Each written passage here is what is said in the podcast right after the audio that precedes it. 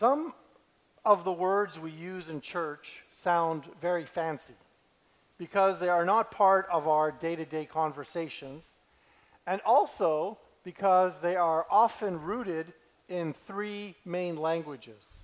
One, Hebrew, where we get the words Alleluia, which, mean, which means praise the Lord, and also the word Amen, which means so be it, or it can also mean for sure.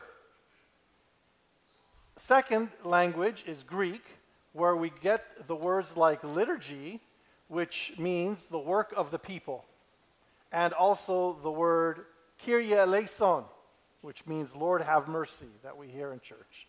And finally, Latin, where we get words like Pope, meaning Father, and Creed, which means believe or I believe, credo. Our main feast days also have titles that are rooted in these ancient languages and go back to the earliest days of Christianity. For example, today is the Sunday of the Fathers of the Ecumenical Council of Nicaea. The word ecumenical is not a word that you will hear um, in your day to day conversation. It the word ecumenical comes from the Greek word oikos, O I K O S, which literally means the house. And this word began to be used for meetings that brought together all the members of the church in one house. The focus is on the church as the house of God, and ecumenical councils brought together the bishops of the house of God from all over the world to meet in one house or under one roof. These bishops are called fathers because of the Old Testament concept of religious leaders as fathers of a community. For example, we read in 1 Chronicles uh, 29 18, O Lord, the God of Abraham, Isaac, and Israel, our fathers, keep forever such purposes and thoughts in the hearts of your people and direct their hearts towards you. This is maintained in the New Testament, especially in 1 Corinthians 4, 5, 4.15, where St. Paul says, For although you have countless guides in Christ, you do not have many fathers. For I became your father in Christ Jesus through the gospel. From the New Testament, the early church called bishops and priests fathers because of their role of first gathering the members of the house of God into one family. And second, by, because they provide spiritual nourishment and strength to the people of God. And in so doing, they teach both Christians and non Christians because the message goes out to the whole world. They teach this special message of Jesus Christ who leads all of us to the Heavenly Father. So, all these points are very intricately connected to each other. These difficult words are important to know because, as an apostolic church, we live consistently in the faith of not only one or two generations before us, but we go back to even the Old Testament foundations of the New Testament. The Old Testament led to the New Testament, which led to the early church, which leads us to the church today. That is why we celebrate the fathers of the first ecumenical council of Nicaea today, which today, which is the Sunday after Ascension Thursday, a few days ago, and before Pentecost, which is next Sunday.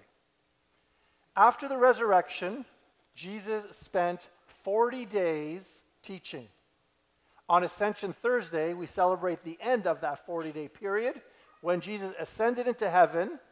And then next Sunday, we celebrate Pentecost, Pentecost, which is the sending forth of the Holy Spirit. This is summed up very nicely by St. Luke in the first chapter of the Acts of the Apostles, the first five verses of that chapter, where he says, In the first book, O Theophilus, I have dealt with all that Jesus began to do and teach until the day when he was taken up after he had given commandment through the Holy Spirit to the apostles whom he had chosen. To them, he presented himself alive after his passion by many proofs, appearing to them during 40 days and speaking of the kingdom of God. And while staying with them, he charged them not to depart from Jerusalem, but to wait for the promise of the Father, which he said, You heard from me.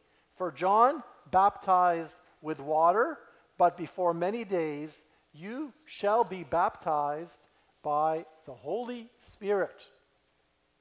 Therefore, by focusing today on the fathers of the First Ecumenical Council of Nicaea, we remind ourselves that during his life, Jesus established a visible church and he also gave specific instructions to those who were to lead it. For example, in Matthew 16, Jesus, Jesus says, I tell you, you are Peter, and on this rock I will build my church, and the powers of death shall never prevail against it. I will give you the keys of the kingdom of heaven and whatever you bind on earth shall be bound in heaven, and whatever you loose on earth shall be loosed in heaven. And today's gospel focuses on this transition from Jesus to his apostles. Particularly in John 17, verse 11, where Jesus says, Now I am no more in the world, but they, that is the apostles, are in the world, and I am coming to you. Holy Father, keep them in your name, which you have given me, that they may be one, even as we are one. Jesus establishes a consistency between, between his teachings and the teachings of the apostles. These form the foundation of the teachings of the early church that is consistent with the life and beliefs of the church today. Since we are the people of God who gather in the house of God, we refer both to the building and the people as the church. However, the church is not only this building, and the church is not only this gathering. We are only the church when we gather in faithful continuity with the beliefs of what was taught in the major meetings of the church called ecumenical councils. The fathers of these ecumenical councils also gathered with a strong point of reference to the teachings of the generations that preceded them, specifically the Old Testament foundations of the New Testament, which led to the foundation of the church.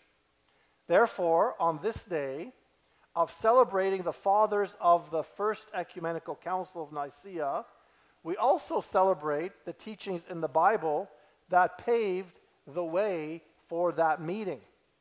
And we celebrate our knowledge and our active living of our faith that is rooted in the life and in the teachings of Jesus Christ.